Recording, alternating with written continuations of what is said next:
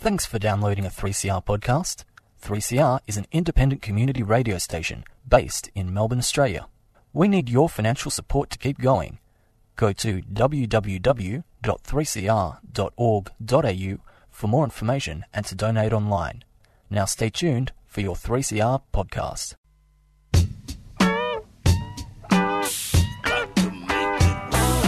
Communication Mixdown the show that takes a critical look at contemporary media and explores the way we use communication to make sense of the world around us. From social media to citizen journalism to the logo on the front of your favorite t shirt. It's all part of the communication mixdown. Each week, Thursday, 6 to 6:30. Communication mixdown. Cranking up. Right here on 3CR. Welcome to Communication Mixdown, where we examine how we communicate with each other in an increasingly fast paced, networked world. I'm Jen Martin, and helping me out today is John Langer, as always, keeping things safe for us. So, how much are you enjoying playing the game of life? Are you slaying monsters? Are you racking up the wins? Or do you have the distinct impression that you're the one getting played? Well, you may not be imagining it. In fact, you may even be choosing it. For better or for worse, our lives are becoming increasingly gamified, and today's show is going to examine how and why. So, joining us in the studio today at 3CR is Adam Brown, whose many credentials include Senior Lecturer of Screen and Design at Deakin University. Adam, thanks so much for joining us. Thank you for having me. Now, look, let's begin with an explanation for our listeners of what exactly gamification is. Yeah, for sure. I mean, gamification is something that's been around for a long time, but as a term, it's probably only six to seven years old. So, the broad and representative definition would be that gamification is the application of game design elements, so bits of games, parts of games, in non gaming contexts. So, it's not gaming, and that's sort of the, the first thing that everyone jumps to and gets turned off by or gets turned on by potentially, but it's, it's the application of what works about games in lots of different non gaming contexts. Great. So there's also another distinction, if we get this out of the way early, between structural and the um, the, the content of gamification. Yeah, sure. I mean, uh, there's Karl Kapper is, is someone online who's talked about this a lot. So there's there's different kinds of gamification, and as I said, lots of different contexts. Things, can, media content, particularly in sort of educational areas and and the health industry and HR, so professional development, can structurally gamify certain tasks that people need to get done, don't want to get done, or are a little bit lackluster in their motivation to get done. Whereas content gamification is more game like content or delivery. So you've actually got the game design elements integrated into media a little bit more, but I mainly focus on structural gamification. Okay, so let's let's get into it. Give me some examples of, of gamification. Yeah, well, I, I suppose the first ones that I, I often um, bring up and people's eyes light up or they, they get a bit nervous is uh, Pokemon Go is, is one instance where people even talk about whether that's gaming or gamification. In some contexts, it's probably both in a lot of different ways. But um, it, that's kind of the one key example in the very recent past that we've seen the possible, real, you know, vigorous motivation to get out there and gamify something. Uh, there was great examples of people gamifying animal welfare by walking. Some animal welfare organisations were allowing their dogs to be walked while people hunted Pokemon, and that actually led to some adoptions. So it was kind of a, a neat little area of Pokemon Go that not many people know about. Uh, other areas, sort of the Boost Juice app that your listeners might have played, or things like something like Snapchat, which people use on a daily basis or they see their kids using, and that's got unlockable sort of achievements or badges within that app. Most people don't even think of gamification, they haven't heard the term, or even if they have, until someone explains it to them. But that's gamified, and that works for a lot of people, not everyone. But Snapchat is essentially gamified to varying degrees. And also, too, um, Adam, I, I, know you know you, you're teaching at, at, university, and we've talked about this. The fact that you know the university degree is is a point system, isn't it? It's a very boring example of gamification. Yeah, well, uh, it is, and that's sort of how far it goes back in a sense. You know, how how long have we been role playing in in classes, and actually that's a form of gamification. Um, what I often tell my students, because I gamify my teaching of digital media in various ways, um, using using apps and sometimes sort of manually tracking and and rewarding behaviour and lots of different things. But what I do tell students who are who are often a little bit tenuous about this idea is that the accrual of credits toward, or you know, credit points, however different unis um, or educational institutions call them, leading towards the achievement of a certificate at the end, a certification, which is essentially the kind of digital badge, a badge of some kind, is the most mundane gamification form you can think of. So I just say to students, if we've if our educational system's already gamified, let's at least make it interesting. And you did sort of gloss over, say you use elements of, of gaming. I, I want to, I want you to explain those those various elements. How, how do you do that? sure. Yeah. Well, uh, there's lots of different ones. Uh, I use lots of different ones to varying degrees. It depends on on the unit. So, just to give a few examples, interactive storytelling is a, is a major element that, that can be applied in lots of different areas. I use a point system, so a virtual currency, which is essentially a point system with students sort of who are the more active they get on online media I won't give all the details, but they achieve, they level up, uh, they their activity is tracked, they can get unlockable content. I'll send them extra videos. I've got side quests, which is another game element where I set them challenges in a certain week, and then they get rewarded for that. Um, you know, the top ten percent of what I call Tiffets, after my little Maltese Shih Tzu companion, um, they get a letter, special letter of recommendation at the end of trimester. So it's just all these little non-mark or non-grade based achievements and rewards that can kind of spark more activity. And and when I'm teaching with social media, there's often real time feedback just through the like of a tweet, which instant feedback is a form of uh, is a form of gaming, a game design element of its own. And what has been the reaction from students? I mean, has it worked? I mean, you can put all the bells and whistles, but if it yeah. doesn't doesn't please them, yeah, and, and you never know until you do it. And and I suppose one thing I, I would say, in case I forget later, is that gamification is no it's not a cookie cutter model that applies everywhere. Uh, in my teaching of digital media, it's certainly I suppose the only word I can use is it's been transformative. Uh, the what, what's often called in various industry contexts, and not just education, as a crisis of engagement. And I don't mean that just as people who are being you know a bit lazy or the demotivated. I mean that's actually the crisis of people engaging the people as well. So the experience that people are offering, and that and when I say that in industry forums, everyone just nods their heads. So you know it's not just education, but the crisis of engagement that I had seen and was very demotivating to me. I have to admit over the years really the the very first time I gamified my teaching was the first time I didn't worry about it at all. I just saw a transformative effect with student uh, student reactions and responses to this were amazing.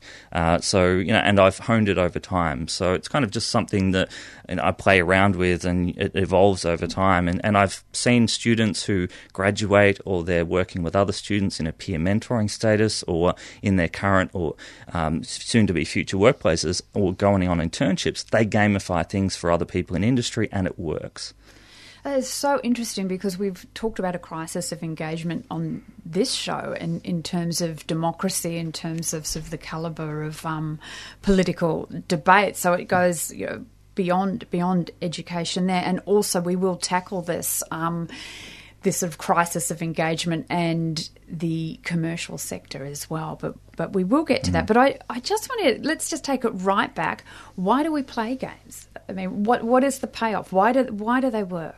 Well, there's a lot of psycho- psychological research, and, and, it's something that that I'm certainly not a, an expert to speak about because people have done all these kinds of physiological mm. tests and seen the the physical responses that people get when playing games.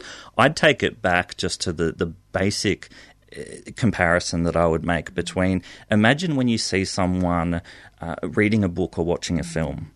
And then imagine when you see someone playing a game, and I've secretly recorded, you know, p- people playing games, and then got their permission and used it in videos before. I think we may have one of those people sitting next to exactly right. My, my, partner was getting gets very excited when she and on the edge of her seat and you know screaming or crying, um, metaphorically speaking, when she's winning or losing a game, and that's the same as a lot of people. Now, I'm not saying there's anything um, that's less uh, interesting or important about reading and watching, consuming consuming media, but the more interactive engagement with uh, games in particular, but not only those things, gamified media, the more people do tend to get invested in it emotionally, um, you know, physically. So we do. There is a payoff for games that do that resonates in non-gaming contexts when they're applied there.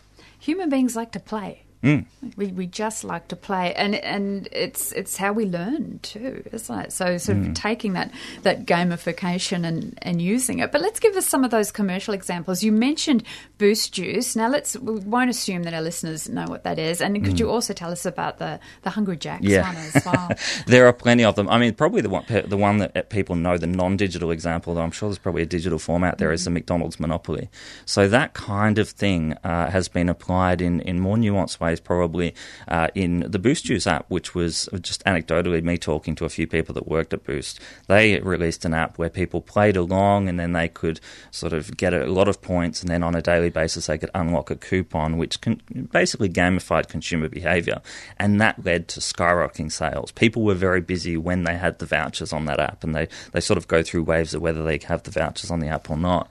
Uh, the Hungry Jacks app is something that actually has a time duration limit, so it's bringing in sort of time limits, another gaming element, which is really effective. So within one kilometre of a Hungry Jacks, um, I almost said restaurant, but people probably, you know, that's what they call it, I think. Uh, uh, within one kilometre of Hungry Jacks, you can be walking or driving by, and you can click on the app. And I don't actually have this, but my partner clicks on it, even if we're not intending to go there, just out of curiosity to see what she'll get, and it unlocks some kind of coupon, which you know gives you a voucher half price, whatever, a free whatever.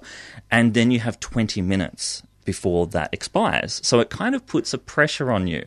And I, I don't know, I, have done no research on how that particular example works, but you can imagine the way in which people would engage with that, just something a little bit innovative, a little bit novel, um, that probably does have an impact on a lot of people. Uh, I'm not necessarily saying that's a great impact given the, the context that it's in, but um, it, it, does show another application of gamification and how potentially um, useful it can be. That's that is so interesting, and I will take us there now. Um, what's what is your response? Let's take you to the, a bit of the darker side of of the gamification. Come with me, Adam.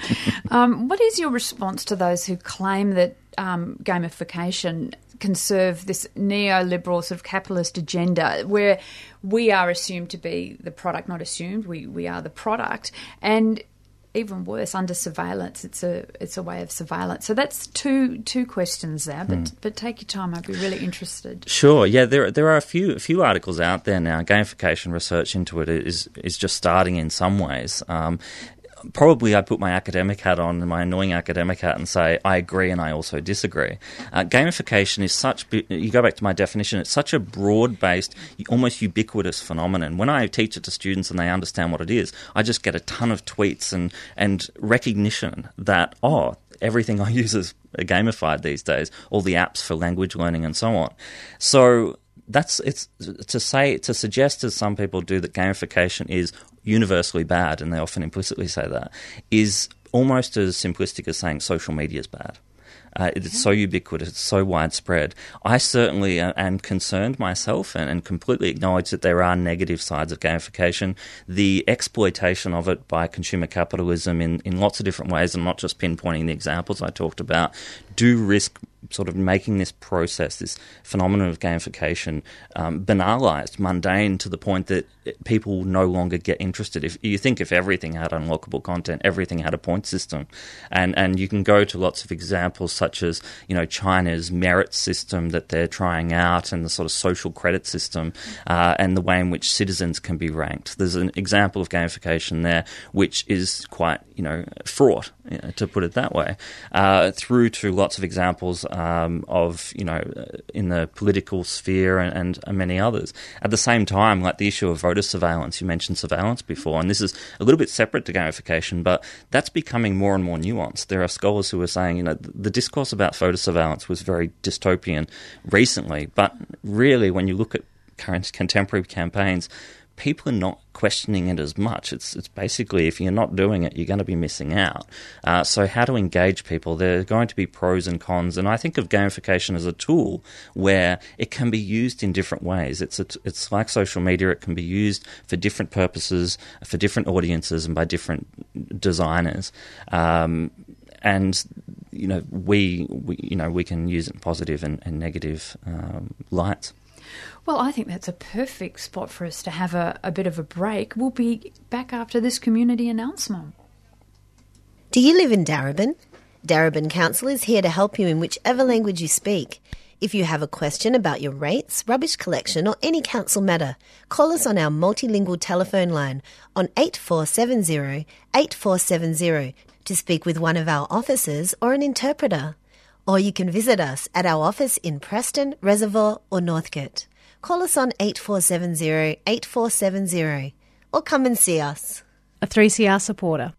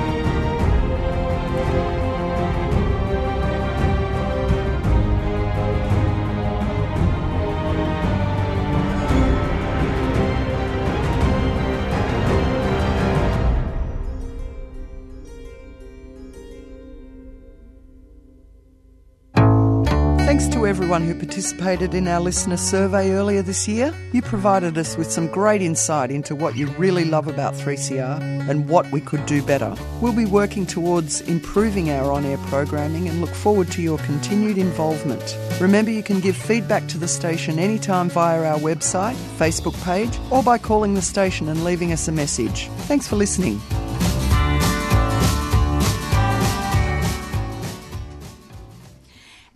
We're back at 3CR Communication Mixdown with Adam Brown from Deakin University.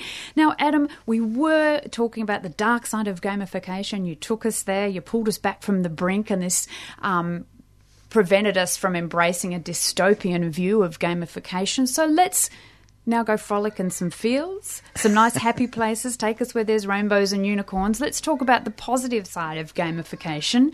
Um, health, you were saying, in the health industry, there's Yeah. a lot of positive. Yeah, well, it's being applied in different ways. It's it's certainly not a not seen as necessarily a, a replacement. Uh, it's something that can complement. Um, traditional approaches to mental well-being, for instance, um, there's a lot of motivational apps out there at the moment which are being used by people uh, suffering from depression. For instance, uh, there's some there's one in particular that's designed. It's called SuperBetter.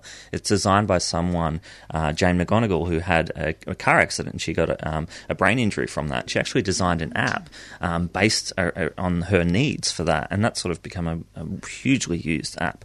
That's just one example of these kinds of apps, which are essentially they give they sort of give little achievements and little little prods to people, but a, really basic form of, of a game element is an interactive checklist, a checklist. And when you think about it, people loved checklists. They, you know, my students rave about them when I put them into a digital form, but people often thrive with checklists. And there's a lot of motivational apps now, which are essentially interactive checklists. And I'm a fairly motivated person anyway, intrinsically speaking, but I still use multiple apps. One to teach myself Mandarin. Uh, in order to check that app, I've got Habitica, which is sort of a, got a bit of a fantasy role playing theme there, uh, and that motivates me to check, um, you know, different things to undertake. Just gives me a little bit of a, more, a push over the edge, is how I phrase it, um, to my students, and it's it's just a little bit of a reminder and a little bit more motivation. Now, uh, tell for me people about to do it. Habitica because on you know after you told me about that, I downloaded it and I. I, I, I didn't feel it. Why am I, I'm not feeling it? But you, Mm. you tell me a bit about that. Yeah, well, it's basically, as I said, it's it's something you set your goals. Uh, you can set your rewards as well, but you can accrue experience and so on. It's got a fantasy theme, like a few different ones, and that can be what turns people off at times. And there are more kind of streamlined apps like Todoist, and I don't want to sound like I'm giving advertisements out here. I No, can no, show I you my phone. those, There's, there's yeah. so many different ones um, that you can download, and it's just to give people a little bit more structure, uh, a little bit more of a push. Um, Duolingo is one that people may or may not have heard of, which a lot of probably most people who use it, the millions of people that have used it, don't think of it as being gamified, but it's an immensely effective way in which people learn languages. And it, it, basically, you can it's got levels, and you level up, and over time, once you've passed those early levels, they will those badges will start to disappear to remind you to re-hone those those language lessons. And what I've been fascinated with, I've met a lot of uh, linguistics lecturers at uni, and a lot of people have never heard of these things. Whereas it's something that can really complement in in this gamified solutions can complement people's other ways of, of learning and, and dealing with health issues and so on.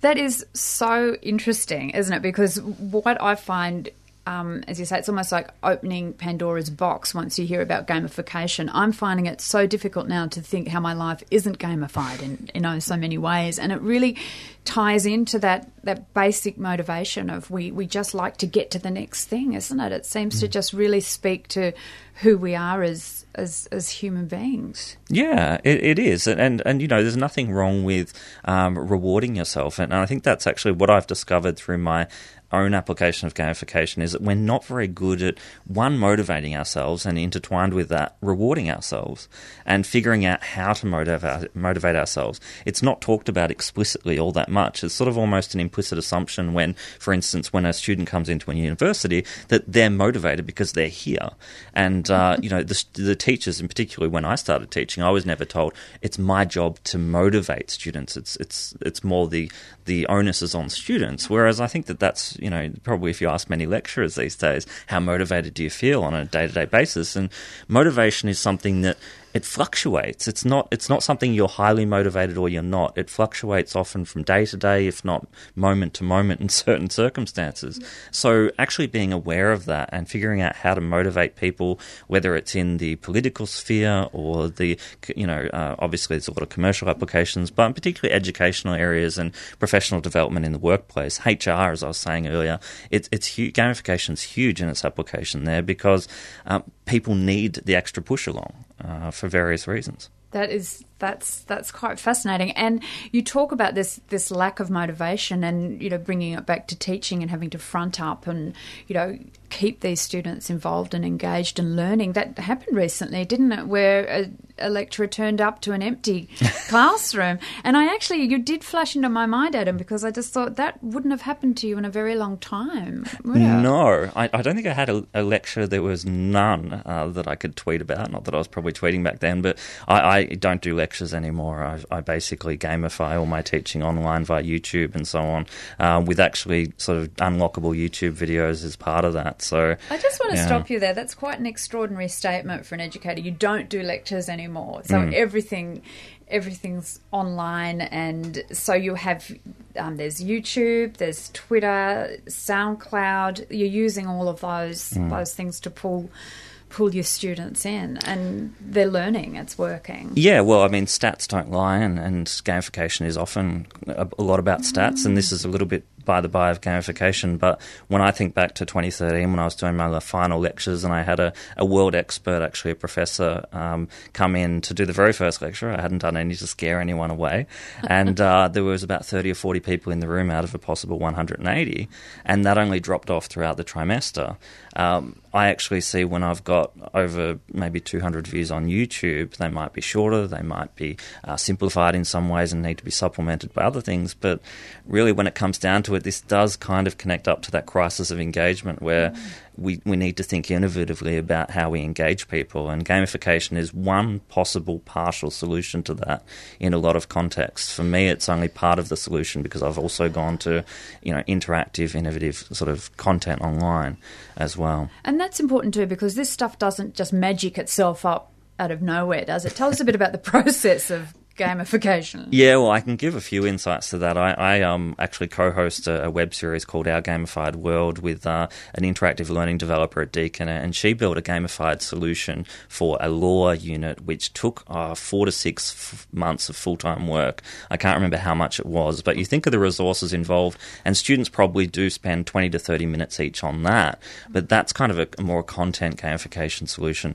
With my structural form of gamification, uh, I'm, I'm on there several times a day, seven times a week, tracking activity and so on. It's it's a very complicated system I won't get into here, but gamification can be very resource intensive, like a lot of different uh, kinds of activities. So. Uh, you know, I suppose if I was to tell anyone who's thinking about gamifying something, um, start small. Uh, you know, try something, try a challenge, try a mini challenge, and see how it goes. Invariably, that kind of something new and you, keeping it fresh is the hard thing. Actually, even an eleven-week trimester that I teach, I constantly have to regenerate a system with different challenges, different rewards, because things get banal pretty quickly. And I'm I'm smiling here because I'm just thinking in this in the background you're using all these different little apps to motivate yourself to get to motivate your students to keep it keep it fresh and going. Well, yeah. Adam, thank you so much for coming along and talking with us about this. I really um, think you've opened up a whole whole world that was always there, but we hadn't quite looked at. So, mm. thanks so much for your time. Thanks for having me, and thanks for listening, everyone. That was Dr. Adam Brown from Deakin University, and he was speaking to us about the promise and also the threat of gamification. And you can find more details about Adam, including his blog, on our website. So that's it for Communication Mixdown this week.